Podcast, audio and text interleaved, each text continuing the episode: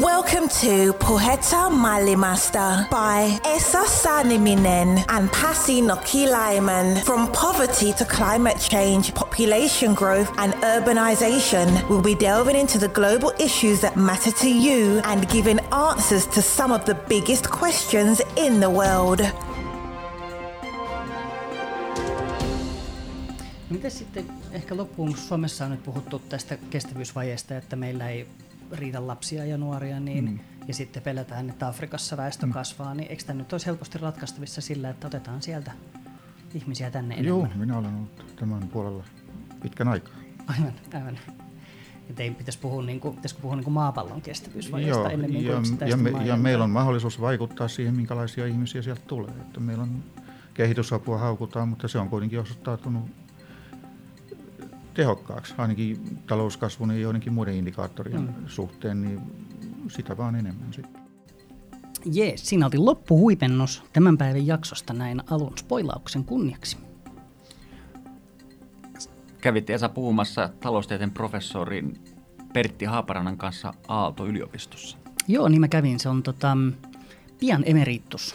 Tässä kun haastattelua tehtiin, niin siellä oli pakkaukset jo käynnissä. Hän on jäämässä eläkkeelle eli pitkälle tutkimusvapaalle, niin kuin hän itse sanoi. Joo, taisitte tuosta väestökasvusta jutella. Joo, tämän päivän jakson, jakson teemana on väestön kasvu ja keskitytään etenkin Afrikkaan. Että tuossa tsekkasin ennen haastattelua, niin top 20 maata, missä väestö kasvaa, niin Irakia lukuun ottamatta kaikki on afrikkalaisia maita. Ja ei ihan niin kuin kunnolla kasvavat. Hidastunut on joissain paikoissa kyllä, mutta mm. keskimäärin aika, aika kovaa vielä mennä. Kyllä, semmoinen kolmen prosentin vuotuinen väestökasvus, niin se tämän korkoa korolle ilmiön takia tarkoittaa sitä, että väestö tuplaantuu noin, noin no itse asiassa vajaassa 20 vuodessa. Joo, näin se on.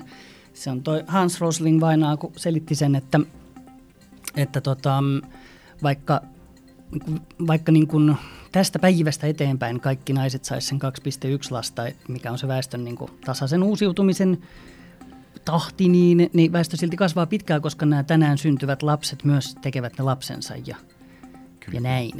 Joo, siihen vaikuttaa myös se, että ne aikaisempien sukupolvien suuret lapsimäärät, määrät, että vaikka niitä ei tulisikaan niin paljon, niin yksinkertaisesti synnytys iässä olevia naisia on niin paljon, että lapsi, väestö kasvaa vielä pitkään. Näin se on. Ja jos katsotaan ihan pikkusen historiaa, niin 1950-luvulla Saharan eteläpuolisessa Afrikassa oli noin 180, 180 miljoonaa ihmistä, eli kolmasosa siitä, mitä Euroopassa oli tuolloin. Ja vuoteen 2050 mennessä arvellaan, että väkiluvun pitäisi olla semmoiset 2,2 miljardia, eli kolme kertaa suurempi kuin Euroopan tulee tuolloin olemaan. Eli sadassa vuodessa siis yli 12 kertaistuu tämä väkiluku. Joo, on se hurja tahti. 12 kertaa enemmän, enemmän sadassa vuodessa. Niin mitä, miten tämmöinen muutos hallitaan? Se on iso kysymys. Mm, se on iso kysymys, mistä saadaan duunia ja ruokaa ja miten ilmasto kestää ja kaikkea tämmöistä. Joo, no menepäs sinä sitten kysymään viisaammilta, eli, eli professori Haaparannalta tästä kysymyksestä. Ja mä sain just kännykkään viestiä, että mun pitää lähteä salaiseen tehtävään, tehtävään ulkomaille, niin, niin koita pärjätä ilman minua. No okei, okay, selvä. Minä menen yksin ja nähdään sitten ensi jaksossa Teikiläisen kanssa.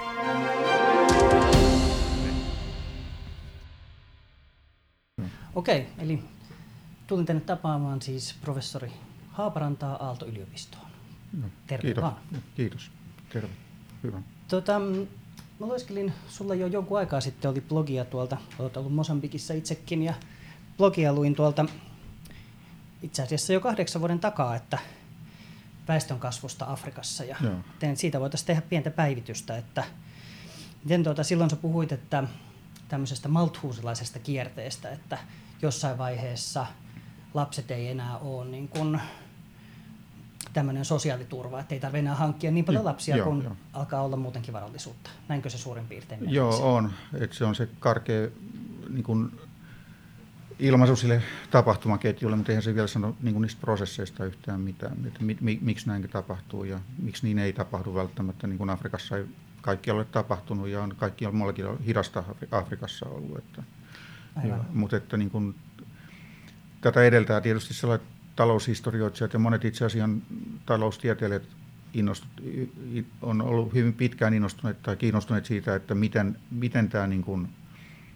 taloudellinen kasvu alkoi täällä näissä rikkaissa maissa. Ihan pelkästään ymmärtääkseen sitä, että mitkä, mitkä sitten estää niin kuin näitä köyhimpiä maita nyt sitten vaurastumasta samalla tavalla, että mistä teknologinen teollinen vallankumous ää, syntyi ja niin edelleen.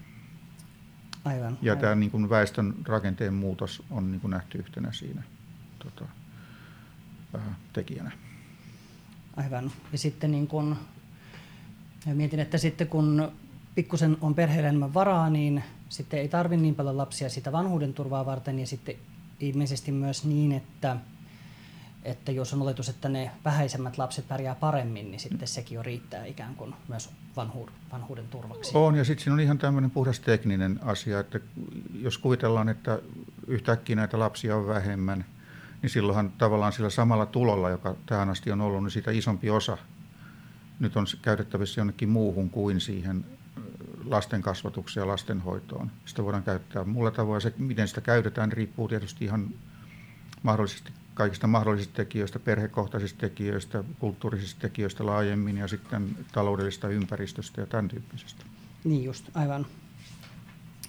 No tota, mikä sitten, näinhän meille on käynyt niin kuin länsimaissa ja monessa Aasiamaassa on lapsiperhekoot vähentynyt, mm. niin ja sitten silloin siinä sun Tannosessa blogissa sanoit, että se, siitä viitteitä olisi joissain Afrikan maissa, mutta ei sitten kuitenkaan ole tapahtunut siinä määrin kuin ehkä ajateltiin. Tai... Joo, ei, ei, ei ole, mutta et siis onhan sekin, se mikä nyt kuitenkin pitää Afrikasta paikkansa, että onhan siellä nämä kuolle, lasten kuolleisuusasteet on laskenut, jos kohta ei kauhean paljon, ja samaan aikaan tämä niin kuin syntyvyys on myöskin vähentynyt. Ja, ja nehän on periaatteessa aika hitaita prosesseja ollut täällä rikkaissa maissakin aikoina, miten ne vaikuttaa. Mutta onhan Afrikalla nämä omat ongelmansa ollut tietenkin, Et, että niin kun, meillä on erilaista tutkimusta nykyään siitä, että mitkä, erityisesti te, mitkä erityiset tekijät sitten on haitannut Afrikan kehitystä. Ja hyvin paljon menee tämän siirtomaavallan ja, ja, ja sen aiheuttamien, tota, iso osa siitä menee, ei välttämättä isoin osa, niin menee tämän, tämän niin siirtomaakauden piikkiin monella aivan, tapaa. Aivan, ja sillä nyt ei voida tässä vaiheessa enää niin, tietenkään mitään. Niin. Ja aina se on vähän hämärää täällä meilläkin vielä, että miten länsimaissa se kehitys lähti käyntiin. On teesejä siitä, että niin kun tuottavuus parani hiukan, niin tota, sit ihmisten tulot parani ja sitten se, se näkyy täällä. Tässä niin kun, ettei tarvinnut synty, tai että ei, ei tarvinnut synnyttää lapsia niin paljon kuin aikaisemmin ja niin edelleen, mutta hyvin hitaastihan se kävi myös täällä. Niin. No onko sitten, jos nyt puhutaan paljon väestönkasvusta ja pelätään ilmastonmuutosta ja näin, että jos mm. tulee niin ja niin monta miljardia ihmistä lisää Afrikkaan, niin onko mitään muuta vaihtoehtoa kuin jättää se niin kuin talouskasvun harteille? Se, no, se perhekokojen, tai siis niin, väestönkasvun väheneminen. No tavallaan ne kaksi asiaa liittyy toisiinsa. Että sehän tässä on ajatus, siis koko tässä demografisessa muutoksessa, väestö, väestömuutoksessa on ollut se, että tässä on nyt mahdollisesti nyt jo olemassa sellaisia mekanismeja, jotka alkaa työntää Afrikan talouksia niin kuin parempaan kasvuun ja. ja toivottavasti myös ympäristöystävälliseen kasvuun. Mutta esimerkiksi se, että siellähän on kuolleisuus kuitenkin, lapsikuolleisuus vähentynyt aika paljon, mm-hmm. vaikka se on edelleen korkeampaa. Niin sehän tarkoittaa, että tämä vakuutus tarve, tarvitaan lapsia siihen, että pitää vanhuksista huolta, mm. niin sehän on vähentynyt. Ja se, ja se tarkoittaa sitä, että paine tähän syntyvyyden lasku on myöskin olemassa, että ei tarvitse kasvattaa tai niin kuin ei tarvitse tehdä lapsia niin paljon. Ja se taas tarkoittaa sitä, että kuinka nopeasti kaikki tapahtuu riippuu paikallisesta politiikasta, kulttuurista ja sen antamista, sen, kuinka paljon se sitoo käsiään, että on ollut tällä lapsia tekevä kulttuuri. Ja, ja muuta tällaista, niin se, se on niin kuin tässä myös tärkeä otettava huomioon. Ja, ja se on kuitenkin sen verran voimakasta ollut se väestön kuolleisuuden väheneminen, että vaikka se nyt lisää ensivaiheessa lapsia mm, ja, väestön määrää, mm. niin se itsessään luo näitä mekanismeja, joko hitaasti tai nopeasti, jotka sitten johtaa myös siihen syntyvyyden sääntelyyn. Aivan. Ja juuri tämän takia on, puhutaan aika paljon koulutuksesta ja, ja, ja naisten aseman parantamisesta ja niin edelleen. Aivan. Mutta myös niin kuin uskotaan, että miehetkin ymmärtää sen päälle, että että niin kuin, nyt ei enää sitten tarvita niin paljon. Niin. Ne on kaikki hitaita prosesseja. Aivan. Uskaltaako tässä vaiheessa olla toiveikas, että väkiluku sieltä pikkuhiljaa tasaantuu vai? Kyllä mä oon aika toiveikasta, vaikka aika, aika kauan siellä uskotaan, että se väestön kasvu jatkuu. Mm. Mutta kyllä se tuo, tuo myös pikkuhiljaa paineita, että jos tämä, tota, että jos mitä enemmän tämä kuolleisuus vähenee, niin sen korkeammat on ne paineet siihen vähentää se syntyvyyttä, ja se, se, sitähän nyt on tapahtunut. Mm. Ja sekin näyttää nyt ainakin pienessä määrin jopa kiihtyneen se syntyvyyden vähentyminen. Aivan. Ja se taas sitten luo itsestään omia tällaisia ihan puhtaasti taloudellisia mekanismeja tulojen nousuun, että jos sit syntyvyys vähenee, niin sit sieltä syntyy tämmöinen ikäluokka, jonka suhteellinen osuus muusta populaatiosta on aika pieni. Ja kun se aikoinaan tulee työmarkkinoille, työvoiman tarjonta tulee vähenemään, se taas luo paineita palkkojen nousta ja toisaalta yritysten investoida pääomaa ja niin edelleen ja luoda sitä kautta kasvua. Ja se taas lisää, nostaa palkkoja ja niin edelleen, lisätä työvoiman kysyntää. Et enemmänkin minusta on sitten enemmän kyse siitä, että onko Afrikassa nämä jälkimmäiset mekanismit sellaisessa kunnossa, että nämä, näin pääsee tapahtumaan. Aivan. Ja on vähän huolestuttavia merkkejä, että ei niin ole. Aivan. Et, et Afrikan yhteydessä puhutaan hyvin paljon tällaisesta niin kuin ennenaikaisesta teollisuuden kuihtumisesta. Eli on havaittu, että ihmiset on muuttanut maaseudulta kaupunkeihin ja, ja, ja niin edelleen, niin entistä enemmän niin kuin työpaikat löytyy alhaisen tuottavuuden palveluista, jotka on aika usein epävirallisella sektorilla ja muuta. Ja se teollisuus ei ole alkanut kasvaa samaa vauhtia kuin tavallaan Aasian maissa tapahtui, joka, ja tämä oli iso merkitys Aasian maissa tällä niin. mekanismilla. Mm. Ja sitä me ei olla nyt nähty täällä tota, Afrikassa, täällä on nähty tämä päinvastainen ilmiö. Ja tähän samaan on sitten ollut huolia siitä, että tämä perinteinen, tämä Kiinan ja Aasian tyyppinen kasvustrategia ei välttämättä enää toimi. Että jos tämä teknologinen muutos täällä muualla maailmassa menee eteenpäin, niin on vaikea sitten kuvitella, että, että jos robotit tuleekin tekemään tekstiilejä, niin mihin sitten tarvitaan tämmöistä kouluttamatonta työvoimaa. Niinpä. Ja tästä näkökulmasta sitten niin se Afrikan strategian pitäisi olla ehkä vielä enemmänkin kallistunut tähän koulutukseen ja tietotaidon hankkimiseen ja niin edelleen, jolloin ne voisi löytää sieltä tällaisia suhteellisen edun pisteitä joissain kansainvälisissä tarjontaketjuissa ja muissa. Niinpä. Ja tämän, tämä on taas aika vaikea sen tähden, että viime vuosina Maailmanpankin ja muiden instituutioiden ansiosta on tehty niin kuin, äh, selvityksiä Afrikan koulujärjestelmästä.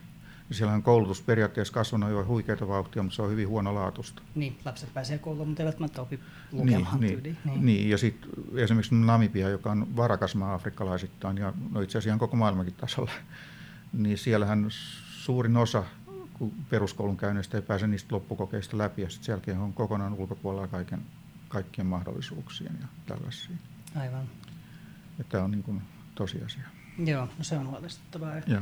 Jos vertaa historiallisesti Afrikkaa ja sitten Aasian näitä nyt nousevia tai nousseita talouksia, niin kyllä jossain Kiinassa on niin kuin aivan eri lailla koulutusta arvostettu, vaikka on ollut köyhyyttäkin niin kuin jo Joo. tuhansia vuosia. Mutta sitten Botswana on aika erikoinen esimerkki Afrikasta, että siellähän niin kuin jossain mielessä kaikki instituutiot ja muut on ollut paikallaan – ja siellä on tehty niin kuin huomattavan paljon yrityksiä siirtyä pois siitä timonttien tuottamisesta tällaiseen teollisuuteen tai korkealaatuiseen palveluun, ja ne on niin satsannut opetukseen muun, ja mikään ei ole onnistu. Minkähän takia? Niin, se on, se on edelleen mysteeri. Ja nyt oli sitten jotain merkkejä, että niillä olisi tällaista, kun on tehnyt in, tällaisia investointia tällaisen IT-sektorin kehittämiseen, että siinä olisi nyt näkynyt jotain menestyksen äh, alkeita. Mutta se on vaikeaa, niin kuin tuo Botswanankin esimerkki sitten osoittaa. Niin, kyllä. Ja yksi, yksi on tietysti se, että Afrikan sisäiselle kaupallehan on paljon tota, ollut tarvetta. Ja se on ollut, niin kuin, joka olisi, joka olisi niin, ja sitä kautta tällainen perinteinen ulkomaankaupan kautta vaurastaminen voisi olla niin kuin ainakin osittain mahdollista. Ja se vaan, että Afrikan sisäistä kauppaahan on jo rajoittanut pelkästään myöskin nämä niin kuin rikkaiden maiden asettamat rajoitteet itse asiassa monella tapaa niin. aikaisemmissa näissä kauppasopimuksissa. Niin. Niin. Mm. Ja, mutta on siellä Afrikan sisälläkin ihan näistä instituutioista muista johtuen ja etnisten konfliktien ja muiden näkökulmasta, niin on siellä paljon esteitä sille. Mm. Siellä on niitä alueellisia kauppaliittoja tai tulliliittoja, joo, mutta joo. ne on kai aika hajallaan ja toimii on, vähän nythän huonosti. Sinne, ja... Mutta nythän sinne perustettiin se tavallaan koko Afrikkaa koko Afrikan tällä valuutta, tai, tai tämmöinen siis vapaakauppa-alue, joka, johon nyt on kohtuullisen paljon toiveita kuitenkin asetettu. Mm, mm, joo, toivotaan, että se etenee. Joo, Sekin joo, on varmaan aika hidas joo, prosessi. Joo. No sitten toinen, toinen tietysti, mikä on samaan aikaan vaikuttaa väestöön, tai iso megatrendi on se kaupungistuminen. Ja sitten sieltä just niin kuin sanoit, että miten sitten löytyy työtä. Joo. Ja yhden, yhden suomalaisyrittäjän kanssa puhui, joka sanoi, että, että hänen niin kuin mielestään jopa se yksin se kaupungistaminen rajoittaa perhekokoja, koska asunnot on pienet ja lapset pitää laittaa kouluun ja se on niin kuin ihan kallista myös se elämä siellä kaupungissa. On joo, siis, mutta Afrikassahan on ollut tämä paradoksi, että kun me katsellaan ihan tällaisia tilastollisia yhteyksiä, niin kaikkialla muualla maailmassa niin kaupungistuminen siinä niin kuin tavallaan vaurastumisen alkuvaiheessa ja aika pitkälle sen jälkeenkin suorastaan niin kuin lisää talouskasvua. Se korrelaatio ja jopa tämä syy, sy, syysuhdekin on selkeä, mutta Afrikasta ei löydy. Et siellähän nämä monet kaupungit on syntynyt sisällissotien ja muiden vuoksi. Että siellä on suurkaupungit, sinne on siirrytty pakoon näitä ja turvaa etsimään niin ja tällaista. Ja nyt kyse on siitä, että voidaanko tämä kaupungistuminen sitten tota, ottaa, ottaa siitä se hyöty, mikä on olemassa. Ja toki se on niin kuin sitten myös on tekijöitä, jotka vähentää sitä syntyvyyttä ja se on yksi mekanismi, joka luo tätä, edesauttaa tätä, tätä väestörakenteen kehitystä siihen suuntaan, että se tukee vaurastumista. Mutta samalla täytyy muistuttaa, että kaikissa näissä on aina, ainakin vähintään pieni tämmöinen siirtomavalan tota, jälki, että monet pääkaupungithan on ihan mielivaltaisiin paikkoihin tota, aikoinaan niin. sijoitettuja, jolla, ja ne irrotettiin niin kuin tavallaan sen maan niistä talouden keskeisistä, että ne ei ollut lähellä niitä, sille, sen maan taloudelle keskeisille paikoilla, vaan jossain ihan muualla, ja siirtomaisäntien tarpeisiin. Niin, mistä on saatu laivalla joo, joo, rikkauksia joo, pois. Joo, joo. Tällaisia, että on, kaikki nämä niin kuin, tavallaan vaikeuttaa tätä. Mm. Mitä sille sitten voi tehdä? Onko sulla... No kyllä minusta on aika paljon näyttöä siitä, että tämä, tätä väestörakenteen muutosta voidaan parantaa monin keinoin. Siis koulutus, se, että se, et, et kun se kuolleisuus nyt on vähentynyt, niin siinä on todellakin mahdollisuuksia sitten niin kuin, äh, perheillä sijoittaa näihin tota, lasten koulutukseen ja niin edelleen. Ja sitä voidaan tukea myös erilaisin keinoin. Et esimerkiksi täällä Meksikossa ja tota, Brasiliassa nämä tällaiset ehdolliset käteissiirtojärjestelmät mm, on ollut aivan. hyviä mekanismeja, koska niihin on liittynyt se, että perhe saa tukea tietyn verran ja sen tuen ehdoksi on pantu, että lapset pidetään kouluissa ja, ja, ja, ja myöskin, että et, et heillä on, lapsilla on kouluruokaa ja, tai perhe siis niin kuin huolehtii myös siitä sitten. Joo. Ja ne on kaikki johtanut siihen, että nämä koulutustaso on pysyvästi kasvanut ja ja vaikka ne on edelleen iso osa tietysti köyhiä, mutta myöskin tämä haava, haavoittuvuus, että ne ei ole niin herkkiä niin kuin vajoamaan takaisin siihen syvään köyhyyteen, niin tota, on, on, se on vähentynyt. No, ja Afrikassahan niitä ei ole ollut. Mutta sitten voidaan ihan suoraan puhua niin kuin perhesuunnittelusta ja muusta, koska tällainen kuolleisuuden väheneminen se suoraan ainakin lisää myös naisten vaikutusmahdollisuuksia.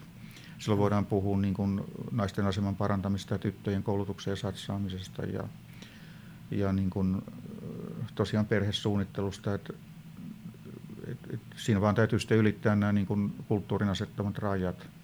Yksi tämmöinen mielenkiintoinen tutkimus muutaman vuoden takaa oli se, että ongelma monissa maissa on se, että miten naisille saadaan informaatiota perhesuunnittelusta ja ehkäisystä. Niin. Niin mun muistini mukaan tämä oli Sambiassa tehty äh, tämmöinen tota, tutkimus, jossa niin kun, äh, oli oivallettu, että jos on yksi paikka, jossa miehestä ei pääse sähläämään välissä, niin se on kampaajat. ja ja niin kun kampaajien, äh, tota, kampaamoihin oli sitten menty antamaan informaatiota naisille näistä ehkäisymahdollisuuksista ja muista salamiehiltä. Ja osoittautui, että se oli kohtuullisen tehokas keino kuitenkin sitten vähentää tätä syntyvyyttä ja mennä eteenpäin ja sitä kautta niin kuin taas voimaannuttaa naisia ja tämän tyyppisiä. Aivan, aivan. Joo, mä seurasin joskus Sambiassa aikanaan vierestä semmoisten naisryhmien tukemista siellä mm. maaseudulla, jota mm. Helsingin yliopiston ylioppilaskunta tuki ja mm. ne vaikutti hyvin voimaantuneilta ja mm. sanoi, että oli tosi kauan kyllä mennyt, että ja vieläkin vähän jotkut miehet vastusti sitä, että mm. naiset käy keskenään jossain mm. keskustelukerhoissa, Joo, mutta... joo. Ja sitten monethan näistä mikrorahoitus ää, jutuista on tällaisia, ne on naisten ylläpitämiä, että on sekin omalla tavallaan sitten varmasti voimaannuttaa ja auttaa niin kuin heitä hankkimaan varoja näiden pienten investointien tekemiseen. Aivan. aivan. Ja, ja vielä siitäkin tulee se mieleen, että kun lapsi, lapsimäärä saadaan vähenemään, niin tota, sehän lisää nyt tavallaan sen maatalouden tuottavuuttakin sen takia, että naiset, jotka pääs, pääosin vastaa tai suuresta osasta vastaa tätä maan, maanviljelyyn, niin heillä on niin kuin sit mahdollisuus panostaa siihen viljelyyn enemmän ja, sitten, ja vielä pienempi osa siitä sadosta sitten menee näiden lasten ylläpitoon. Että se Mm, voidaan kaupata aivan. markkinoilla ja tällaista. Aivan. Ja se taas lisää niin kuin tätä. Aivan. Joo. Ja terveyttä ja näin. Onko sitten, mä en tiedä, onko sulle tuttu tämä ruotsalaisen edesmenneen Hans Roslingin ajatus siitä, että ähm, hän oli, oliko nyt terveys, lääkäri hän oli, mutta Joo. tämmöinen tilastotieteilijä. Hän po- kovasti puhui sitä, että on saavutettu tämmöinen peak child, että nyt niin lasten määrä ei enää kasva ja, Joo, ja väestön kasvu tai väestömäärä vakiintuu johonkin Joo. sinne 10 miljardin Joo, joo. kieppeille tai Joo, jotain tämmöistä. joo. Niin mä oon siinä vaan miettinyt, että et, et siinä on ehkä sellainen oletus, että kaikki menee niin kuin nyt ja vaurastuminen jatkuu niin kuin nyt näyttää, että jatkuisi. Mm, Mutta mitä sitten, jos ilmastonmuutos pistää kaiken sekaisin ja menee elinkeinot ja näin, niin Joo, no tämä liittyy ihan kokonaan siihen, että, että toimiko, nämä mekanis, toimiko nämä mekanismit, jotka on toiminut Aasiassa ja sitä ennen Euroopassa ja Amerikassa, että, että, että löytyykö ja millaista työtä löytyy sitten, Niin, kun tässä on niin. ollut. Niin, ja, ja sen jälkeen niin kun, tota, kyse on se, että kun meillä on nyt paine kuitenkin hillitä ilmastonmuutosta, niin, ää, niin tota, se vaatii tietotaitoa, että pystyy niihin niin kuin, että kehittämään sitä tuotantoa sitten niin, että se on sitten ympäristöystävällistä. niin aivan. Tois, ja sitten kyse on sen rahoituksesta. Ja mä oon, niin kauan kuin mä oon näitä ilmastojuttuja ää, seurannut niin, ja ottanut jotain kantaa, niin mä oon koko ajan kannattanut kansainvälistä päästökauppaa, Okei. jossa niin kuin maille annetaan päästökiintiöt tota, väkiluvun mukaan. Joo. Ja sehän olisi mun käsittääkseni edelleenkin aika iso siirto, tota, tulonsiirto Afrikkaan Mm. tai jotain tällaisia. Mutta että, että tällaista afrikkalaista kehitystä voidaan sitä kautta niin kuin rahoittaa, jos halutaan. Aivan. Ja toki niin kuin, sit, näyttää myös siltä, että kun katson, että nyky-Afrikan menestyneet maita Ruanda ja Etiopia, taloudellisesti menestyneitä, mä en nyt oikein muuhun menestykseen ota Mm. kantaa, niin tota, nehän on paljon pyörinyt ulkomaisten suorien sijoitusten kautta. Mm. Ja tota, Etiopiassa varsin pitkälle varsin kiinalaisten, mutta mä oon ymmärtänyt, että Ruandassa on kyllä kaikista maista. Joo. Niin niillä saattaisi olla niin kuin, tiettyä, niiden kautta voisi olla tiettyä mahdollisuutta saada niin kuin myöskin vietyä kehitettyä sitä kautta sen, sellaista tekniikkaa näihin Afrikan oloihin, jotka, ja, ja, ja, ja ottaa nämä, muka, nämä afrikkalaisen tuotannon mukaan näihin tarjontaketjuihin, joka on sitten ympäristöystävällistä. Mm. Ja nyt kun yrityksillä on paine joka tapauksessa tota, ää, vähentää näitä päästöjä ja käyttää uutta teknologiaa, niin jos Afrikassa onnistutaan samaan aikaan kasvattamaan koulutustasoa, niin siellä kuitenkin palkat pysyy pidemmän aikaa alhaalla kuin muualla, niin se, se voisi olla yksi tapa sille kehittää suorastaan tällainen suhteellinen etu. Että ne niin kuin pääsisi mukaan sitten tähän kuitenkin talouskasvuun, mutta puhtaaseen sellaiseen. Mm. No sen kuulostaa hyvältä. Joo. Joo. Ei tämä on optimistinen kuitenkin sen Mm, hyvä. suhteen. Aivan.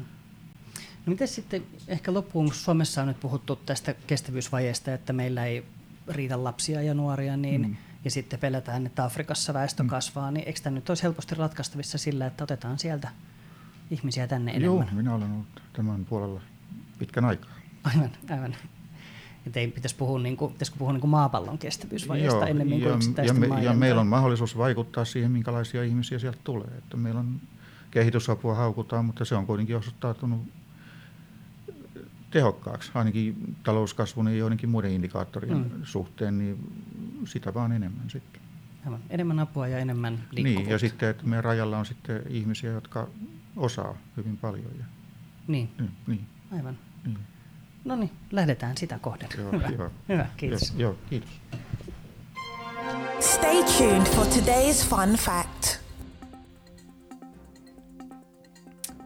Ja näin olemme tulleet takaisin tänne Kallion studioon. Siinä oli professori, pian emeritusprofessori Pertti Haaparanta Aalto-yliopistosta.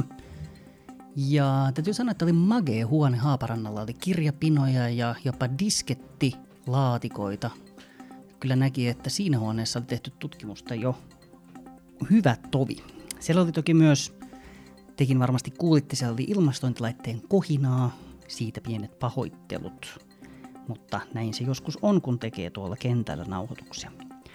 Loppufaktana voisi sanoa, että tuossa viittasin haastattelussa Hans Roslingiin, ruotsalaiseen lääkäriin, joka puhuu tai lanseerasi termin peak child, peak öljyä mukaillen, eli maailmassa olisi nyt jo saavutettu lasten lukumäärässä maksimi. No, ja se, tämä tarkoittaa sitä, että väestönkasvu tasoittuisi, kun nykyiset lapset siis saavat lapsensa. Tätä Tätä teoriaa on viime aikoina pikkusen kiistetty. Esimerkiksi Our World in Data-sivusto, joka on mainio sivusto tämmöisissä jutuissa, niin siellä Max Roser kirjoitti, että ei ehkä ihan, mutta lähellä ollaan. Ja kaikki riippuu siitä, kuinka hyvin saadaan naisten koulutustasoa ylös ja siitä, että Afrikan kehitys jatkuu ja ehkä kiihtyykin. Ja ehkä tänä fun fact-osiona voidaan sanoa, että jo nyt Afrikassa on pienemmät perhekoot, jos siis ollaan keskituloisia, koulutettuja ja kaupunkilaisia. Eli jos mennään siihen suuntaan, se voisi olla ilmastonmuutoksenkin kannalta hyväksi. Ja jos sellaiset nyt on kiinnostunut, niin kai se vähentäisi muuttopainettakin. Mutta siitä toiste. Tältä erää näkemiin. You have been listening to Poheta Malemasta podcast, the biggest questions in the world answered.